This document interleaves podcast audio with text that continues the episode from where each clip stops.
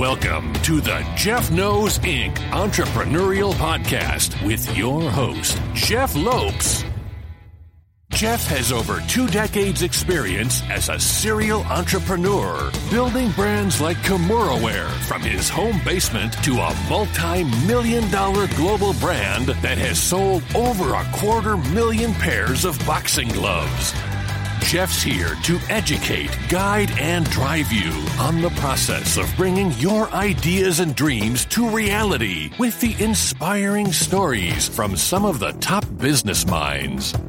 Hey everyone, I got to tell you about a product I've been using lately called Feedback Loop. If you're a project manager, an innovator, or even just a startup guy, whatever it is, like myself, you know it's always a struggle to make your next big idea a big hit. And let's be honest, 85% of new products always fail. And the huge reason why for failure is it's just too hard to validate that product, get a true fit with your customers. And if you're working with old style marketing research, you know it's too slow. Too complicated and way too expensive for a fast moving teams trying to build something great. But what if I were to tell you you could test all of your products and your product ideas to real targeted consumers whenever you want before you put all that money and time into new development? This is the main reason why startups and 500 Fortune companies use Feedback Loop. They're looking for the feedback from their target customers early and as often as possible. Feedback Loop is hands down the best test before you invest product research platform on the market. You get to create your own tests in minutes and get feedback insights within hours of your exact target audience. And if you go now to go.feedbackloop.com forward slash Jeff, you'll get three full tests for free. Yes, that's what I'm saying. Three full tests for free. So if you want your next product to be a hit, make sure you test before you invest and launch with confidence with Feedback Loop.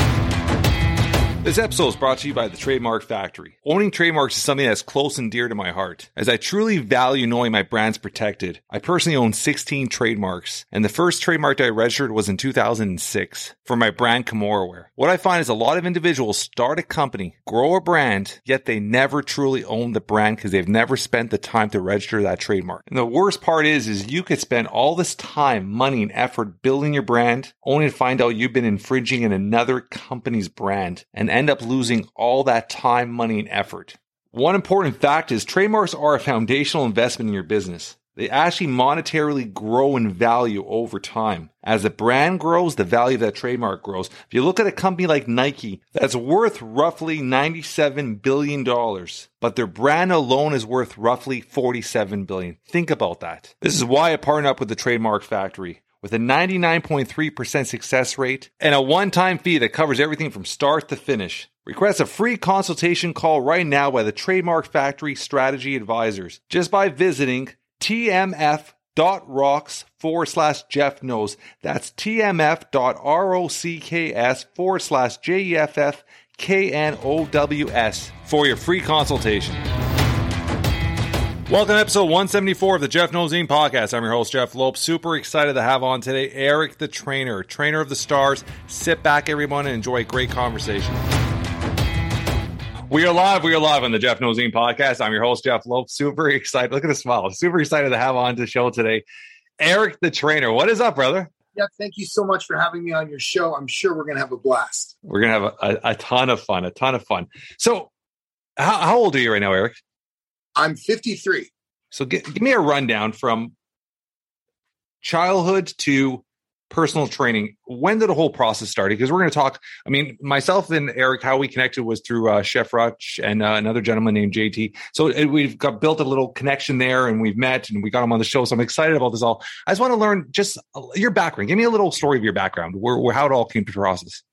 Well, I grew up on a farm in Maine, which, by the way, is very close to Canada. Yes. You know, we're basically. I had a Canadian girlfriend growing up for a little while, so hubba hubba, Canada, please.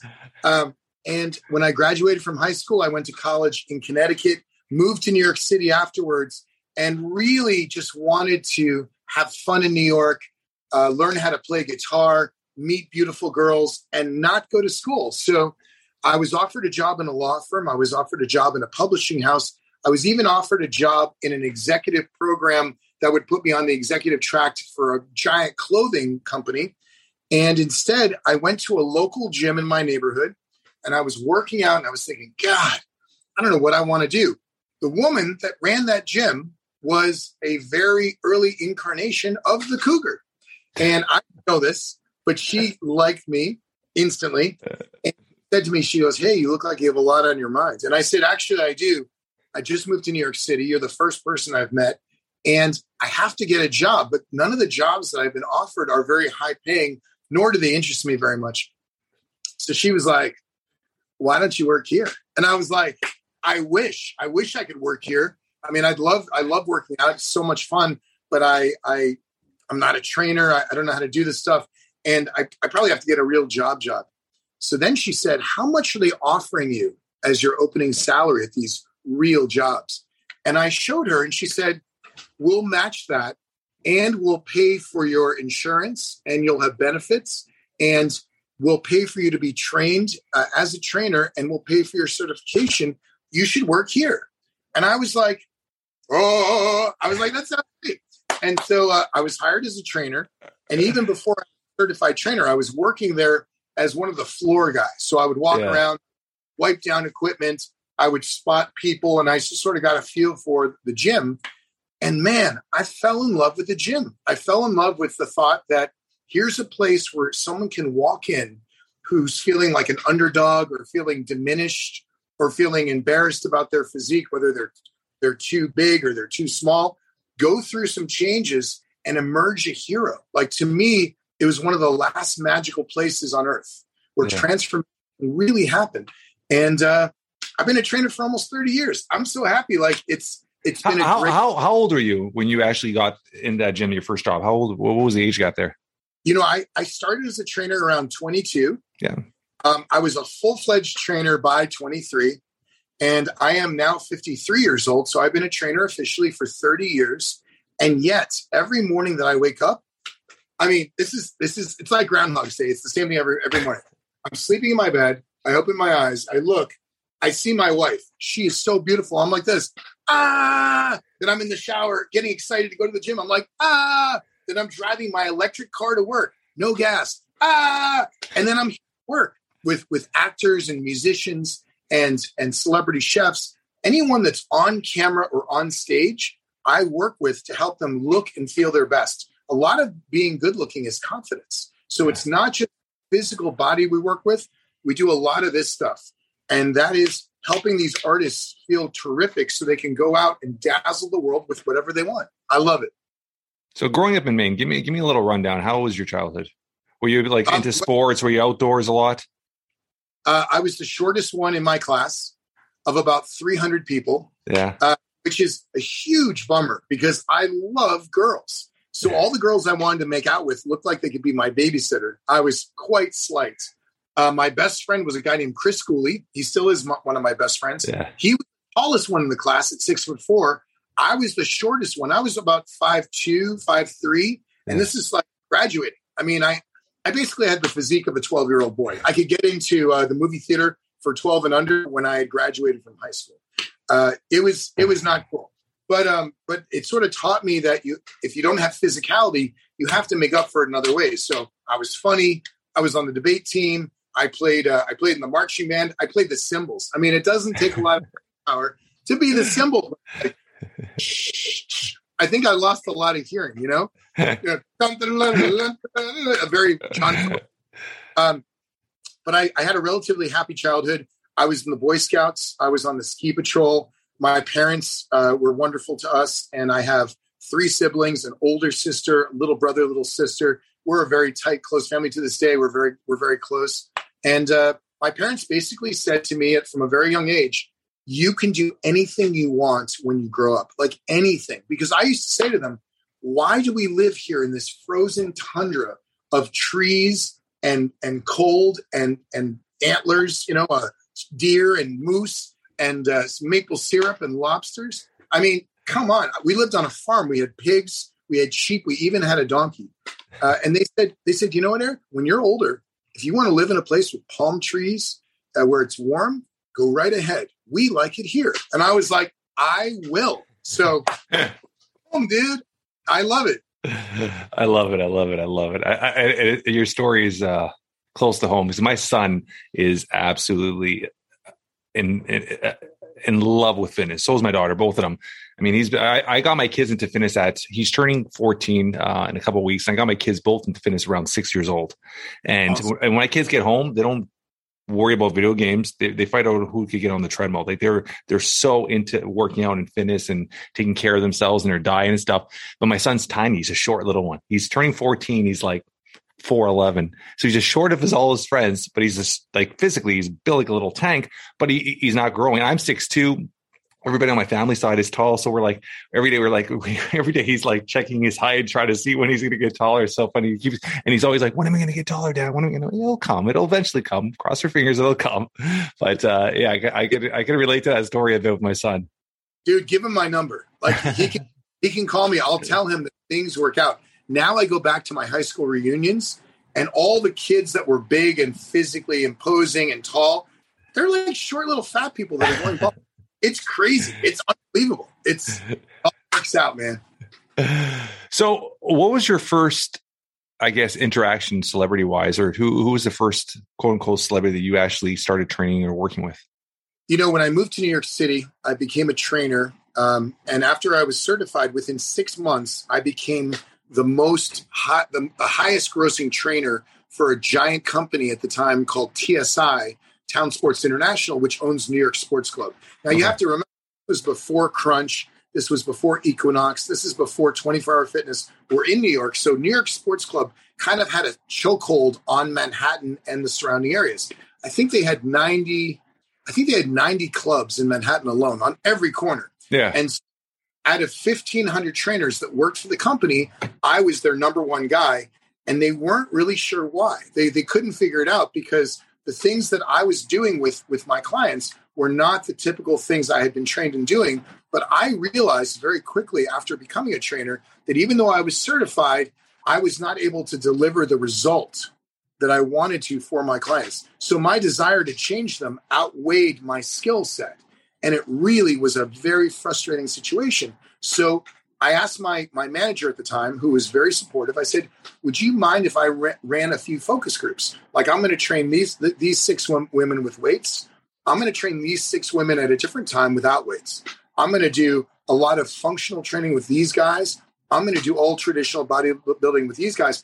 And and they said to me point blank in a New York way, as long as you keep on pulling in the numbers you're doing, yeah, you can of do course. F you want. And so I so I did a lot of trial and error and really sort of came up with a method over five years in New York City that allowed me to create physical transformation in men and women to the highest level. Essentially, if you think about fitness as a line graph, this is the vast world of fitness. I mean, we're talking professional athletes, we're talking nuns getting ready to go overseas to help build wells, yeah. we're talking in the fitness world. You can almost look at two extremes. On this side, well, let's call this athleticism. These are professional football players, professional hockey players, military, law enforcement. These people have to be in shape for their jobs. Yeah. So their ability to climb over a fence or lift a dead body really matters. Their strength, their agility. As far as you can get away from those people on the other side of the spectrum, that's where I live. Actors, bikini models, celebrity chefs people that are on screen or, or, or on stage who need to have the physical beauty and the personal confidence to win over and deliver their message to millions. That's what i do. So i am i am the opposite of crossfit. Like i i go to big fitness conventions and they put it they put me on a panel all the time with crossfitters on one side eric the trainer on the other. We're literally opposites I what, what, what's your mindset with crossfit because i mean there's so many different angles to it. A lot of people say it causes injuries. A lot of people look at the form, look at stuff like that. Like, where's your mindset overall with CrossFit? You know, I love CrossFit because so many people love it and, yeah. and passion for it. And if they weren't doing CrossFit, maybe they wouldn't be working out. Yeah. And, and so there's some amazing physiques, especially female physiques from CrossFit. Yeah. I've seen the most devastatingly strong, confident women come out of the CrossFit crew than I've ever seen. We actually, I don't know if you know this, but we actually did some casting for Wonder Woman for the women around Gal Gadot yeah. from the community. They literally went to the CrossFit Games and had those athletes come and be in Wonder Woman. Isn't that nuts? Yeah, yeah. Like, that's so cool. I mean, so I love I love fitness as a whole. Like if you think about the world of fitness, kind of like your wife, she might have great things about her. She might have some flaws, but the holistic way that you love her and you take her in and you hold her close to you, I embrace fitness as a whole. I love the CrossFit guys. I mean, I I'm not an elitist. I love the power lifters. I love the bodybuilders. I love the martial artists. I mean, I, lo- I love even the adjacent things. You know, like the I worked with NASCAR drivers that have to be in great shape because it's stressful to drive a car. Yeah. They're not people, but I love the fact that they embrace fitness to be better. I've worked with PGA golfers. I've worked with all kinds of people that are sort of adjacent to the traditional fitness world.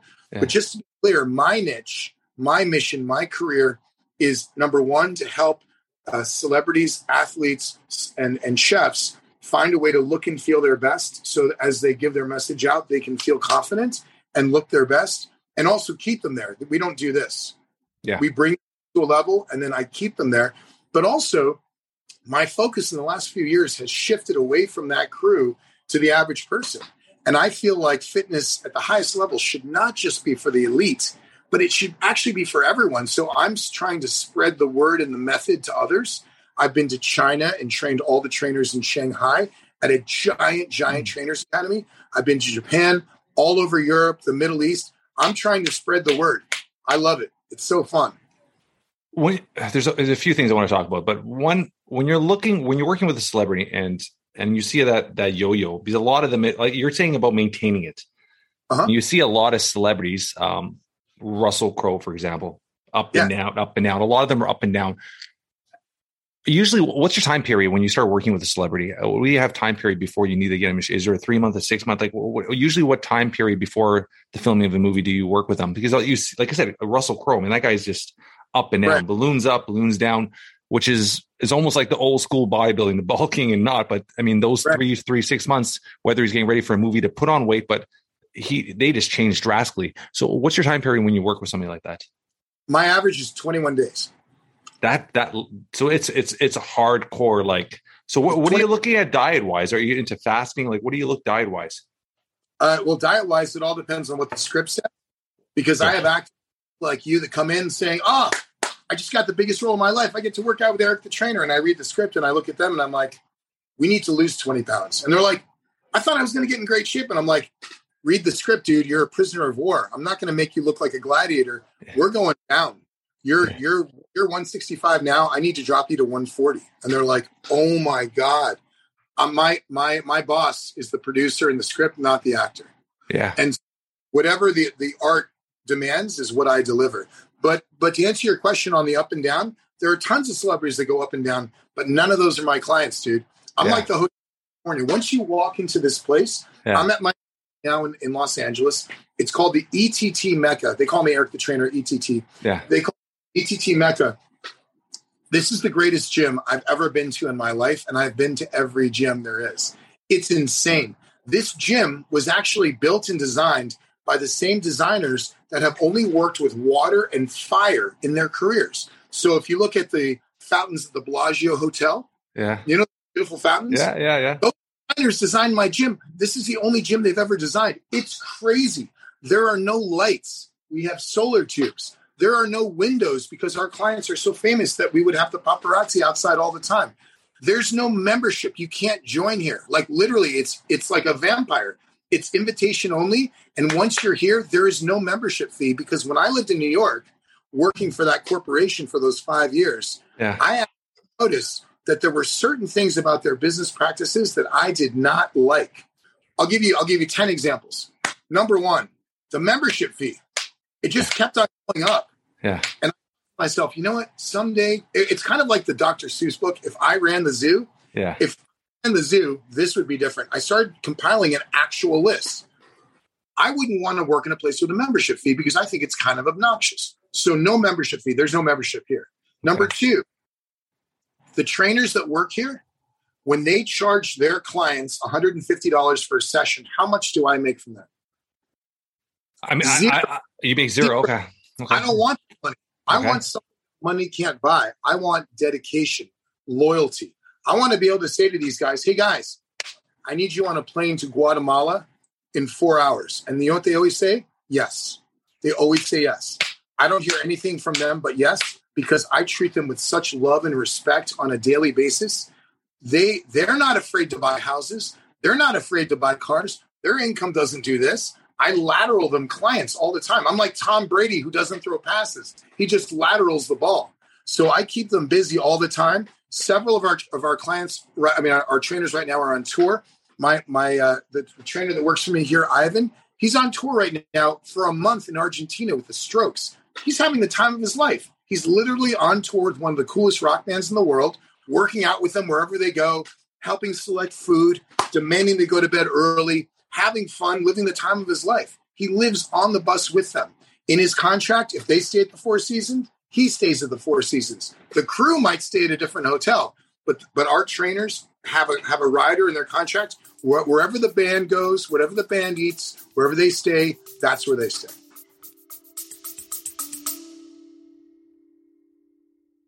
Hey, quick question for you. Are you someone who wants to be fit, healthy, and happy? And what if I told you you could get your dream body by simply just listening to a podcast? I'm Josh. And I'm KG, and we're the hosts of the Fit, Healthy, and Happy podcast. Listen, we get it. Fitness isn't easy, carbs, no carbs. Just stop, okay? It doesn't have to be that complicated. And that's why we made this podcast. We get straight to the facts so you can become your best you. So the way to check us out is click the link in the show notes or search Fit, Healthy, and Happy podcast on any of the major podcast platforms. We'll see you soon. So business model. I mean, a little history of myself. You know, obviously don't know me much, but um, I've been an entrepreneur for 26 years, based out of Toronto, Canada. Here, um, uh-huh. one of my companies, and we're going to talk about martial arts in a bit with you. But one of my companies is Kimura So I started Kimura 16 years ago. It's that we design, manufacture boxing martial art equipment. Uh, we deal with about 1,800 gyms right across North America. So we've been doing that for 16 years, and I do real estate and other stuff. But um, when you're looking at a business model, I mean, even history wise, when I was 19, I started a personal training business. Uh-huh. Right, right out of Humber College, I was taking fitness leadership, and I started a personal training company, and I had six trainers working in-house training, and and, and then from there, I started a, a consulting company for about three, four years in Ontario, a big chain of gyms, which is a guy named John Cardell used to own called Premier Health and Fitness. I implied back-end systems. So you come in, you do your tour, you get a membership, you're forced to do a fitness evaluation test. We'd run you through, we'd try to sell you personal training. And there was a whole system. So we we did we did the back end system, which is personal training. And most of those locations, the back end would make more money than the front end. So when you're looking at a business sized, um, your trainers, obviously you don't make money on them, but you do make money from the overhead because how does this all work? So you work directly with the producers and directors, or do you do work with the actors? Like who do you work with when the client comes to you. And then obviously there's an overhead there. You're taking that paying the trainer. Are you are these trainers your employees or are they all freelancers? Like how does this all work business wise uh, my my trainers are all freelancers. They work okay. for them. They can work 80 hours a week or they can work zero hours a week. I could care less. Okay. It's it's manifest destiny my friend. It's yeah. choose your own adventure. It's make your own way. But because i'm here and there are, there's a constant wellspring of clients that are coming which I can't possibly train myself. Yeah. All I lateral clients back and forth to, to these guys, they accept them, and all of them have apprenticed under me and learned the method that I have for physical yeah. transformation. But then once they've learned that, I said, make it your own. You don't have cool. to be just like me. You don't have to follow the protocol. It's like being a martial artist. I, I have three black belts, Shotokan Taekwondo and Goju Jiu-Jitsu the latter is the most important in my life. I, am more of a Japanese jiu-jitsu guy than anything else. And my the greatest martial arts instructors I ever had would teach me a method. And then after a while, like a box that you throw across the floor a thousand times, the edges get rounded and it becomes your own.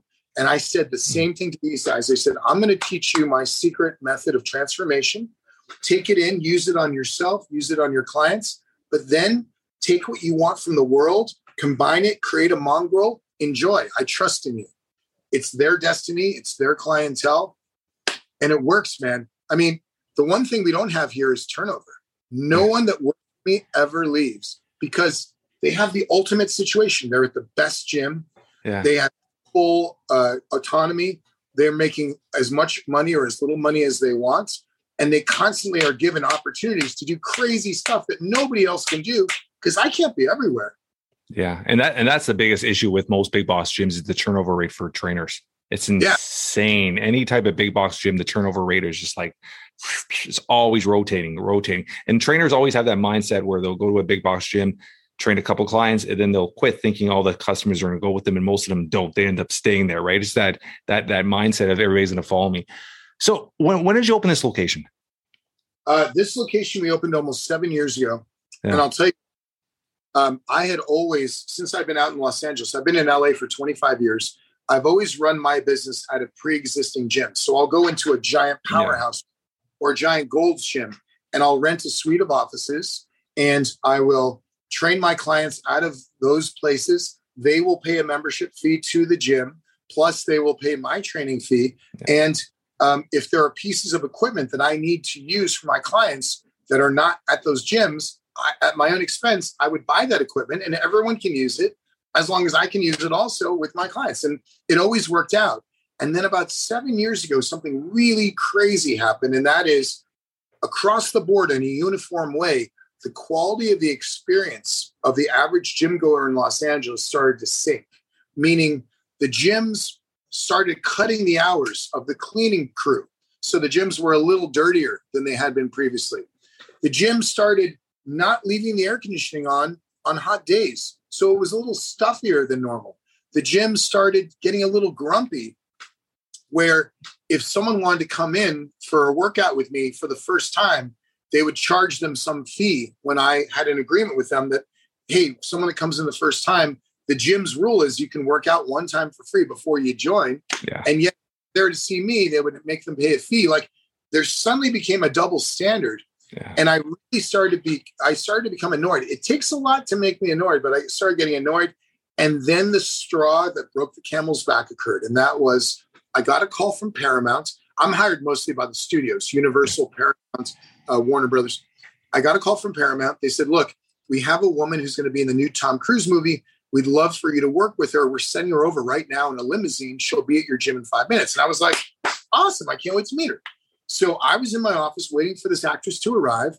She pulls up at the gym, gets out, goes into the gym, and goes up to the $10 an hour front desk guy who's working his way through college and just got hired there last week. And she said, I'm here to see Eric the trainer. And the guy looks up to her and he says, Do you have a membership here? And she said, No. And he goes, Well, then you can't come in. She starts to cry, gets back in the limousine, goes back to Paramount. I get a call from Paramount and they said, Well, you just lost that client because she was refused entry to your gym. That was the straw that broke the camel's back. So I went and met with the owners. I said, um, You know what? I've, I've decided to move on. I wish you the very best of luck. And all the equipment that I've purchased for this place, you can keep. I don't want it. You can keep it as a, as a sign of goodwill. I gathered my clients and uh, we opened this place up. And when I left, I had so many clients at that gym.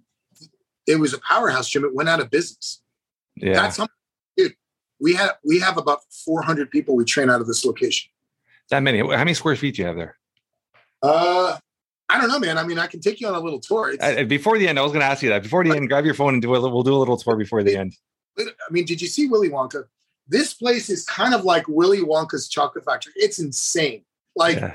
It boggles my mind that it exists. It's like seeing a two-headed horse. Like you're like, I see it, but my brain is not processing correctly. Like, dude, this is heaven. This this gym is like the manifestation of anything I would ever want in a fitness facility. That it's like a dream come true. I mean, I'm I'm the luckiest kid from Maine you've ever met. What's the guitar behind you? You play guitar, or is that a present by somebody? Oh, no, no. Um, we train a lot of musicians that you know, including Def Leppard, Journey, Nickelback, The Strokes, Fall Out Boy. Some of them were here this morning, and so we keep several guitars with uh, in the in the office because I'll be training one of these guys, like Phil Collen from Def Leppard, who yeah. plays thousands of people with his shirt out, shirt off every single day, and he's 64 years old. Yeah, and like, wait a minute, and he'll run in the office and he'll start playing. He's like, that's it, and so these are sort of like uh, I love it. But yeah, yeah, dude.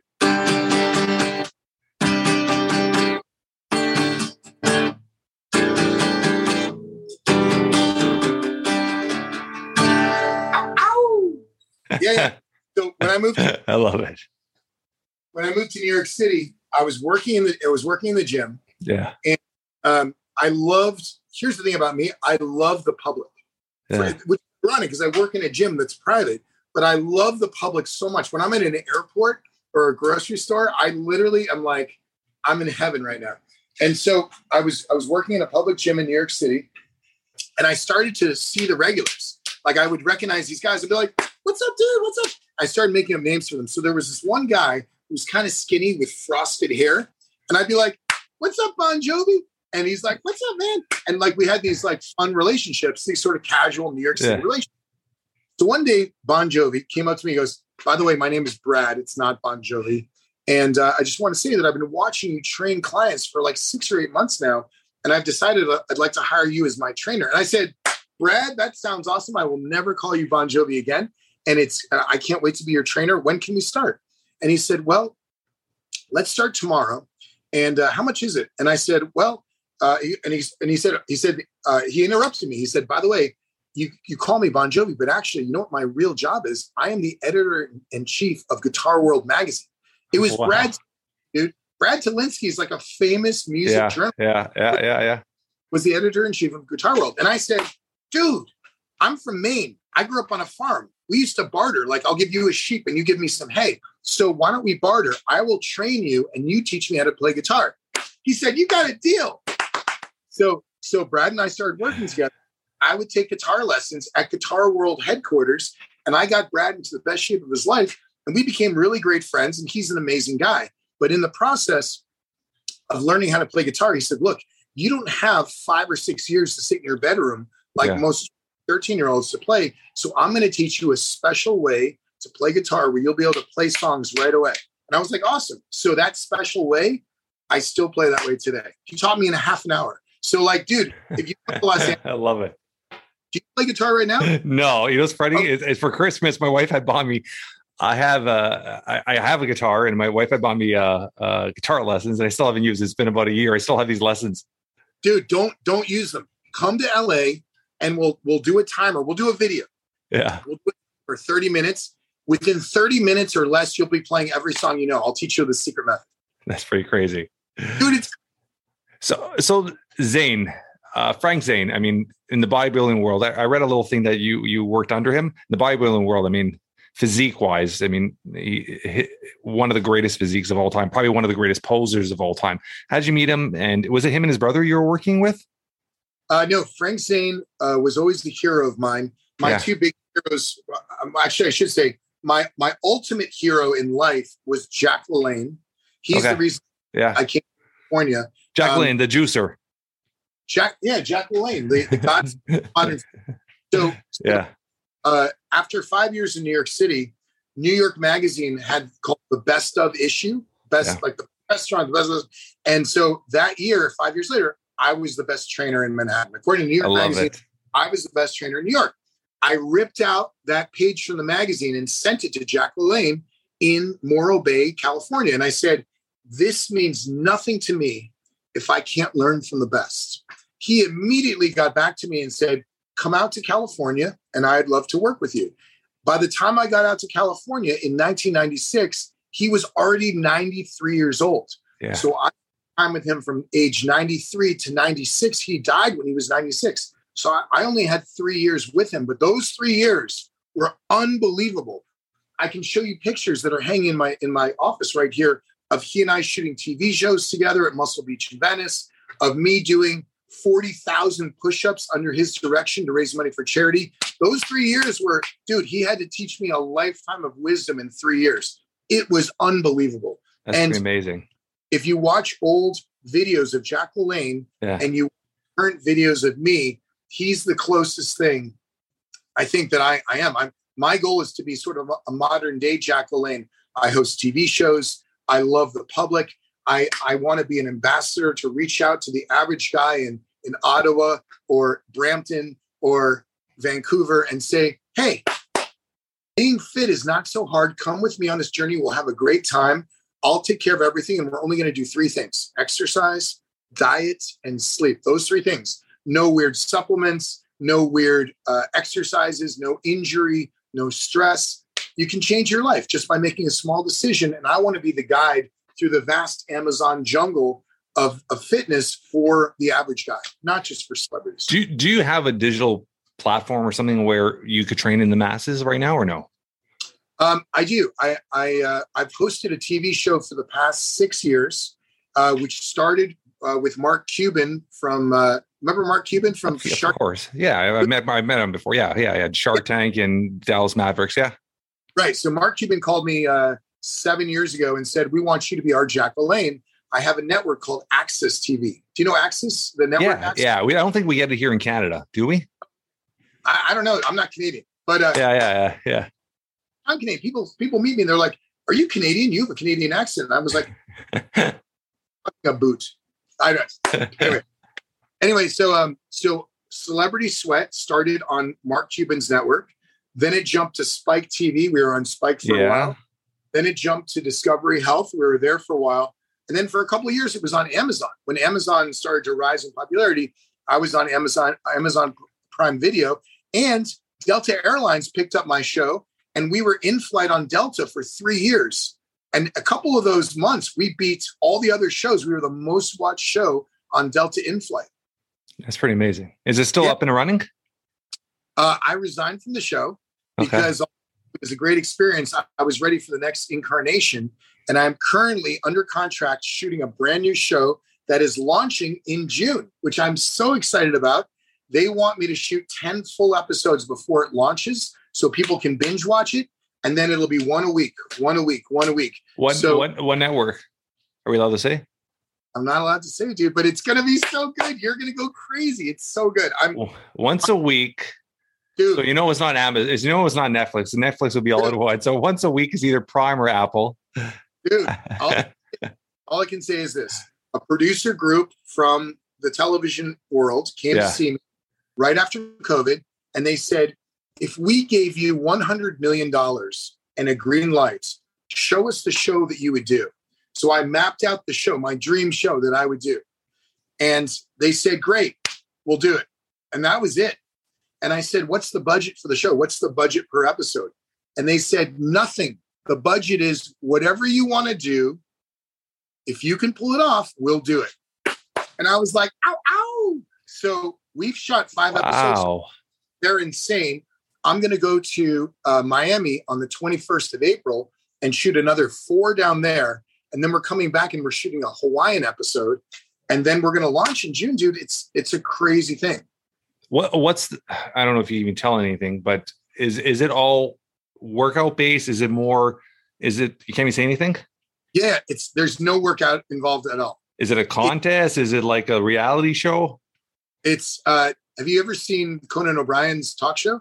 Yeah, Have you ever seen uh, Jimmy Fallon, The Tonight Show with Jimmy yeah, Fallon? of course, yeah, You seen Jimmy Kimmel? yeah, of course. So it's it's that kind of show. It's a celebrity talk show that will make every single one of the guys that I just mentioned feel antiquated. Because when you watch those shows, there's Jimmy Fallon sitting behind a desk, just like Johnny Carson used Yeah, to, yeah, yeah, of course. Hoots, just like Johnny Carson used to, welcoming his next guest who comes on and sits on a couch, just like Johnny Carson used to.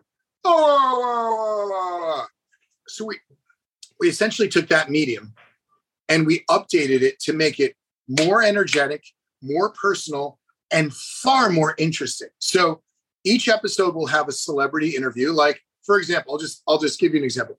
Uh, by the way, the name of the show is Between Two Biceps. Because, dude, always I'm always between two biceps. Literally, like I wake up in the morning, I'm like, oh shit, I'm between two biceps. No matter what. So, so uh, the show will open like, hey, it's Eric Trainer. Welcome back to Between Two Biceps. Today's special guest is an incredible actor you've seen in all of your favorite movies. I call him Georgie Porgy Puddin' Pie. You call him George Clooney. Come on out, George. And George Clooney comes out. Dude, they built me a set. Like, you know, like when you watch Jimmy Fallon Yeah, yeah, yeah. Chatsworth, I have a set. So he comes out, I give him a hug, he sits down. I'm not sitting at a desk, dude. I'm sitting in a chair and he's sitting next to me. So there's a little bit more intimacy, Intimacy, yeah. familiarity. We start talking and we're having a great conversation. Just by the way that we're talking, you can tell that we're friends. This Yeah. is not like, so how are things going with you? Like, dude, watch those shows. Oh, la, la, la. anyway, so we're talking, talking, talking. We talk for like three or four minutes about whatever we're talking about. And he'll say some random sentence like, you know, Eric, at home, my wife does most of the cooking. And I turn to the camera. They call it breaking the fourth wall. Yeah. And I say, George claims that at home, his wife does most of the cooking, but I wasn't sure that was true. Look what we did yesterday. Bam. It takes you to an adventure, dude. An adventure that we shot yesterday that we already did, pre edited, and already done. George and I walk up to Spago. We meet Wolfgang Puck. We give Wolfgang Puck a hug. We go in the kitchen, dude. Now we're making pasta. We're making spaghetti. I love it. I love it. I love it. George is like, la, la, la, la, la, la, la, la, la, la. we're having fun. We're joking around. We're having fun. George is like, this is great. And when he does that, all of the pasta we're making falls on the floor. We're like, holy crap. Then George reaches down and eats some of the pasta. He eats the spaghetti off the floor. Wolfgang and I are like, holy moly, this is insane. He's like, don't worry about it. And we're, we're having this crazy adventure. Then that lasts for three or four minutes. Boom, we're back in the studio. I turn to George. I say, George, I can't believe that yesterday you ate spaghetti off the floor in front of Wolfgang, Wolfgang Puck.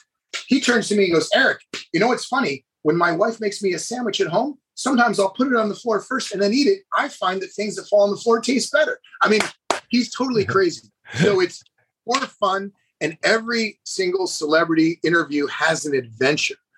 And the adventure is up to the client, is up to the celebrity. So, for example, Nickelback, one of your favorite Canadian bands. I said to those guys, I said, hey guys, I know you're coming on the show. What adventure would you like?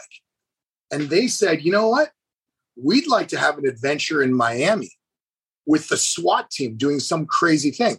What they don't know is I trained the Miami SWAT team. I've trained them for years. I'm great friends with them. As a matter of fact, the head of the Miami SWAT team, a guy named Dexter Fletcher, very, very famous guy, is retiring on the 22nd of April. They're having a giant retirement gala for him. Yeah. And I'm I'm actually going to attend because that's how close I am with those guys.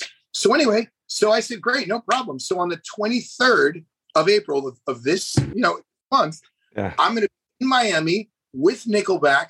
We're going to be rappelling out of police helicopters onto gunboats and flying around Miami. That's the adventure they want. Anything you can think of, we can do. So you've recorded five of them. So we have you have five more. Um, you already have all your celebrities lined up already for the last five? Dude, I have enough celebrities lined up where I can do this for years. One a week. I love it. I love it. I love it. If you look at the world of entertainment, yeah, movie, television.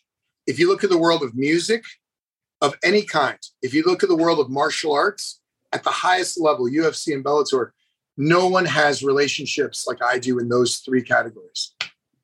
I love We're, it. I love it. Guests. We have everyone from from uh, Pete Wentz from Fall Out Boy to Nickelback to the cast of uh, 1883 to the cast of Cobra Kai. Like, dude, we've already shot these. Like, like, wait till you see this show. I'm so excited to share it with people. My my son loved. I mean, we actually. It's funny you're saying that Cobra Kai. We actually watched it as a as a family, all the episodes. I mean, I grew up to I, I grew up to it, and my my son, uh, my son and my daughter loved it, loved it. So we watched all of it as uh, together as a family. So I love that. Uh, yeah, very very cool, very very well, very cool. Season five has been done for a while. Season yeah. five is, and season six is about to get shot. Very very cool. So when's the when's when's the planned release date? You said June. June. So using you you still can't tell say what uh, what station picked up, huh? Dude, do I have to give away everything on your show? Come on, man. You are so funny. Let's, Chef Rush. When did you meet Chef Rush? Let's talk about that quickly. All I can say is this there's yeah. going to be a publicity blitz around between two biceps. Yeah. I mean, I'm going to Morning America, Good Day LA, Good Morning New York, People Magazine, Us. It's going to be everywhere. Like if you live under a rock, you'll hear about it. It's going to be it's going to be fantastic. I love it. I love it. I love it. I mean, your energy is very infectious. So I mean, it's it. You know, it's going to be amazing. So, Chef Rush, when did you meet him? How did you meet him? What's the story behind that? There's a great story in how I met Chef Rush. Um, I got a call from the producer of the show I was hosting at the time, which is called Celebrity Sweat. They're, they were based out of Chicago, and they said, Eric, um, we really want to do an episode with the with the White House chef. He's gaining some popularity because he's such he's so into fitness uh, we're going to send you to DC to go to the White House and cook with him there. and uh, it should be really great. And I said, okay, that sounds fine. I didn't think anything of it. Um, and then I then I kind of backtracked. I said, wait, wait, the White House chef is into fitness. I'm I'm imagining someone that looks like Chef Boyardee, an old white guy in a big hat. And they're like, they're like, yeah, he's kind of like Dwayne Johnson, but bigger. And I was like, what? Like what? Like I I couldn't even fathom. Like I didn't. I thought yeah. I misheard. So we fly to DC with the camera crew. We're all set to shoot at the White House, which I think it was a Thursday night. And Friday morning, we wake up early to go to the White House, and there is an advisory on my phone saying, unfortunately, all appointments at the White House today have been canceled. There's some urgent matter that prevents anyone from coming without high security clearance. Basically, your shoot is canceled. And we were so disappointed because we had come all the way from LA to DC just to shoot with the White House chef. So we reached out to him personally. His name is Andre Rush, Chef Andre Rush. And, and I said, Hey, it's Eric the Trainer. I'm the host of the show. I know we haven't met yet, but we were supposed to shoot together. Um, I'm so sorry that we won't be able to do it. And he goes, Don't worry, man. He said, Why don't you just come to my house? I live right outside of DC in a beautiful area, and we'll cook in my kitchen and it'll be great. And I was like, Okay. And he sends me the address.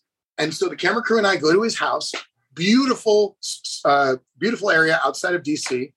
He comes out. The guy has a million dollar smile. Yeah. He looks like he kind of looks like the Hulk if he was a handsome man. Like I'm if the Hulk was actually like a really handsome guy, his his physique is so incredible that I almost as a trainer, not as a not as a guy, but as a trainer, I almost couldn't fathom or understand the magnitude of beautiful mus- muscular maturity and size and yet there wasn't it wasn't grotesque it was handsome.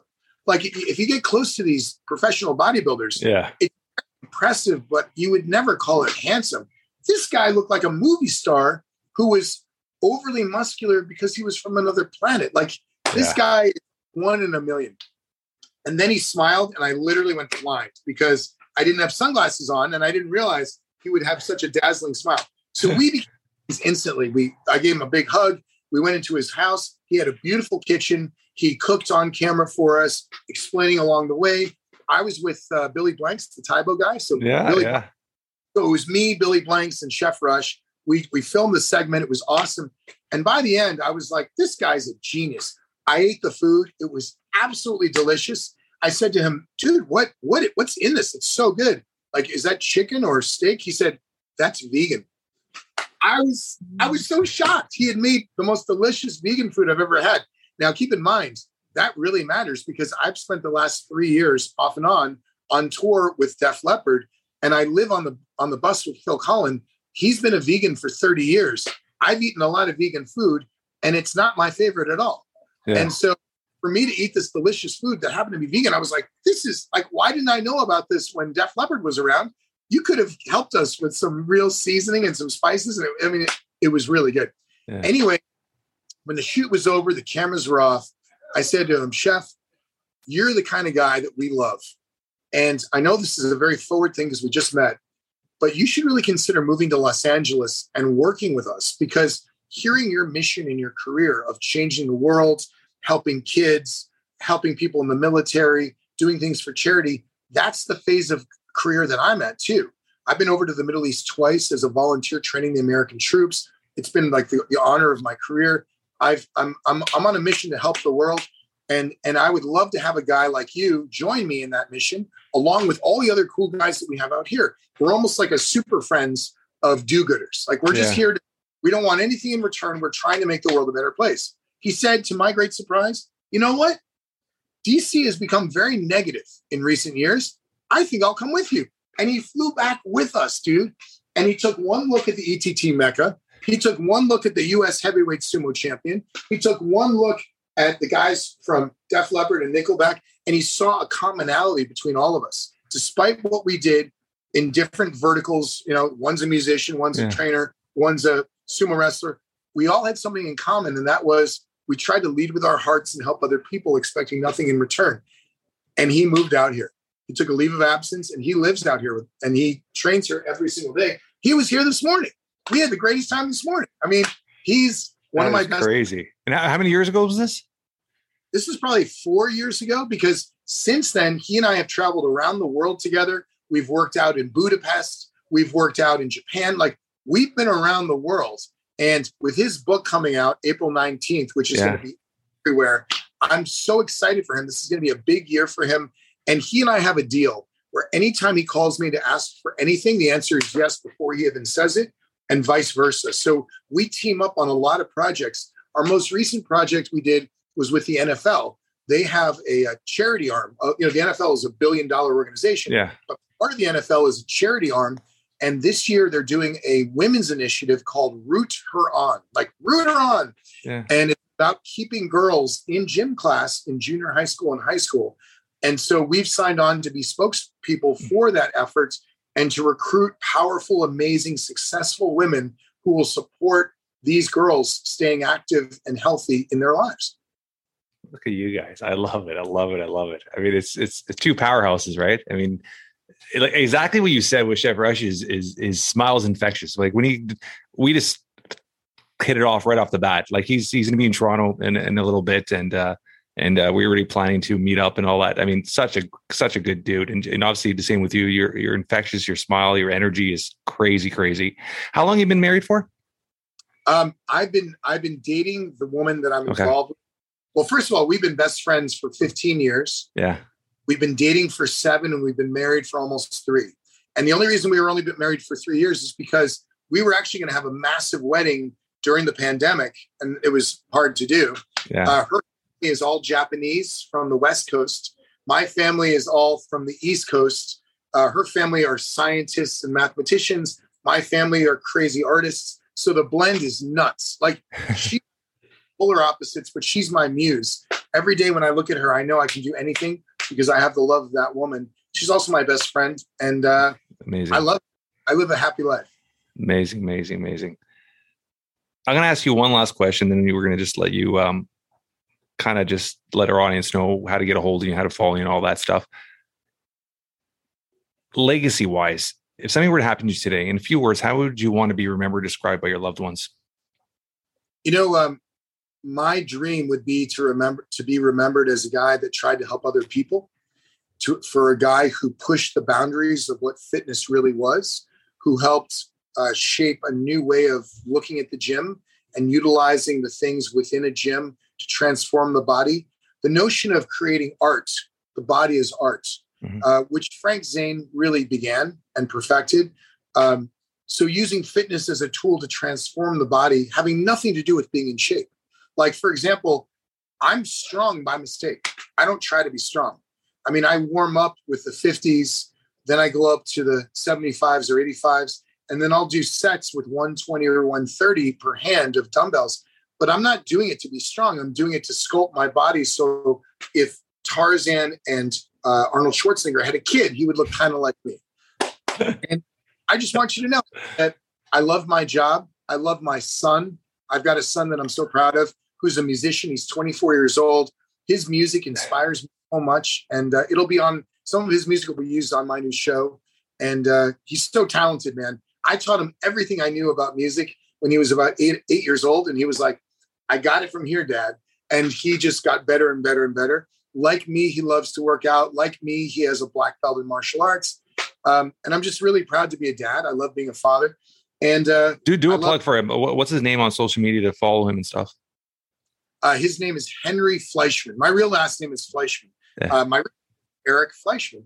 Uh, although if you went up to any celebrity and said, "I know Eric Fleischman," they'd be like, "Who the hell is that?" But same celebrity, I know Eric the trainer, they'd be like, he's my trainer. So uh, I'm kind of like, kind of like Cher or Sting in that way. Like I, I have a stage name that everyone calls me, but um, but as as if I were to pass away today, I would want people to remember me with a smile, not be sad, because I try to give uh, everything from here and not from here, and and I love what I do. I would do this for free. Like I love it. I'm I'm a really lucky guy. I love it. I love it. I love it. I love it. How could our audience get a hold of you? Um, I'm on social media at Eric the Trainer. All of my accounts are verified, so you'll see a blue check. So it's really me. And I do answer most of the emails and text messages and letters that I get. And uh, that's the way sometimes I meet some of my best friends. I, I meet them through social media we end up in the same city at the same time, and uh, we've got great relationships. So feel free to reach out. I'm here to help. You can almost divide the fitness world into two categories. There are guys over here who are quite impressive, and they're like, "Be like me, eat the things that I eat, work out like me," and they're very impressive. And then the other half, that's where I live. I say to you seven words What can I do for you today? I'm here to help you. That's the difference. It's not about me, it's my ability to help someone else become incredible beyond what they thought they could do. That's my mission in life. Amazing, amazing, amazing, amazing. This has been awesome, brother. Uh, I'm, I'm sure I'm going to have you on. I would love to have you on after the show goes live so we could talk about it a bit more. So maybe in a couple months we'll get you back on. And uh, yeah, this is awesome. Between the biceps, let's go. I love it. Thank you, man. You're the best. That's a wrap for today. I want to thank our guest, Eric, for taking time his busy schedule to be a guest on the Jeff Knows Inc. podcast. If you guys enjoy this podcast like I have, like all weeks, tell your friends, tell your family, help spread the word. We're trying to build something special here. Leave a review. Five stars would be absolutely amazing. Until next week, guys, keep moving forward.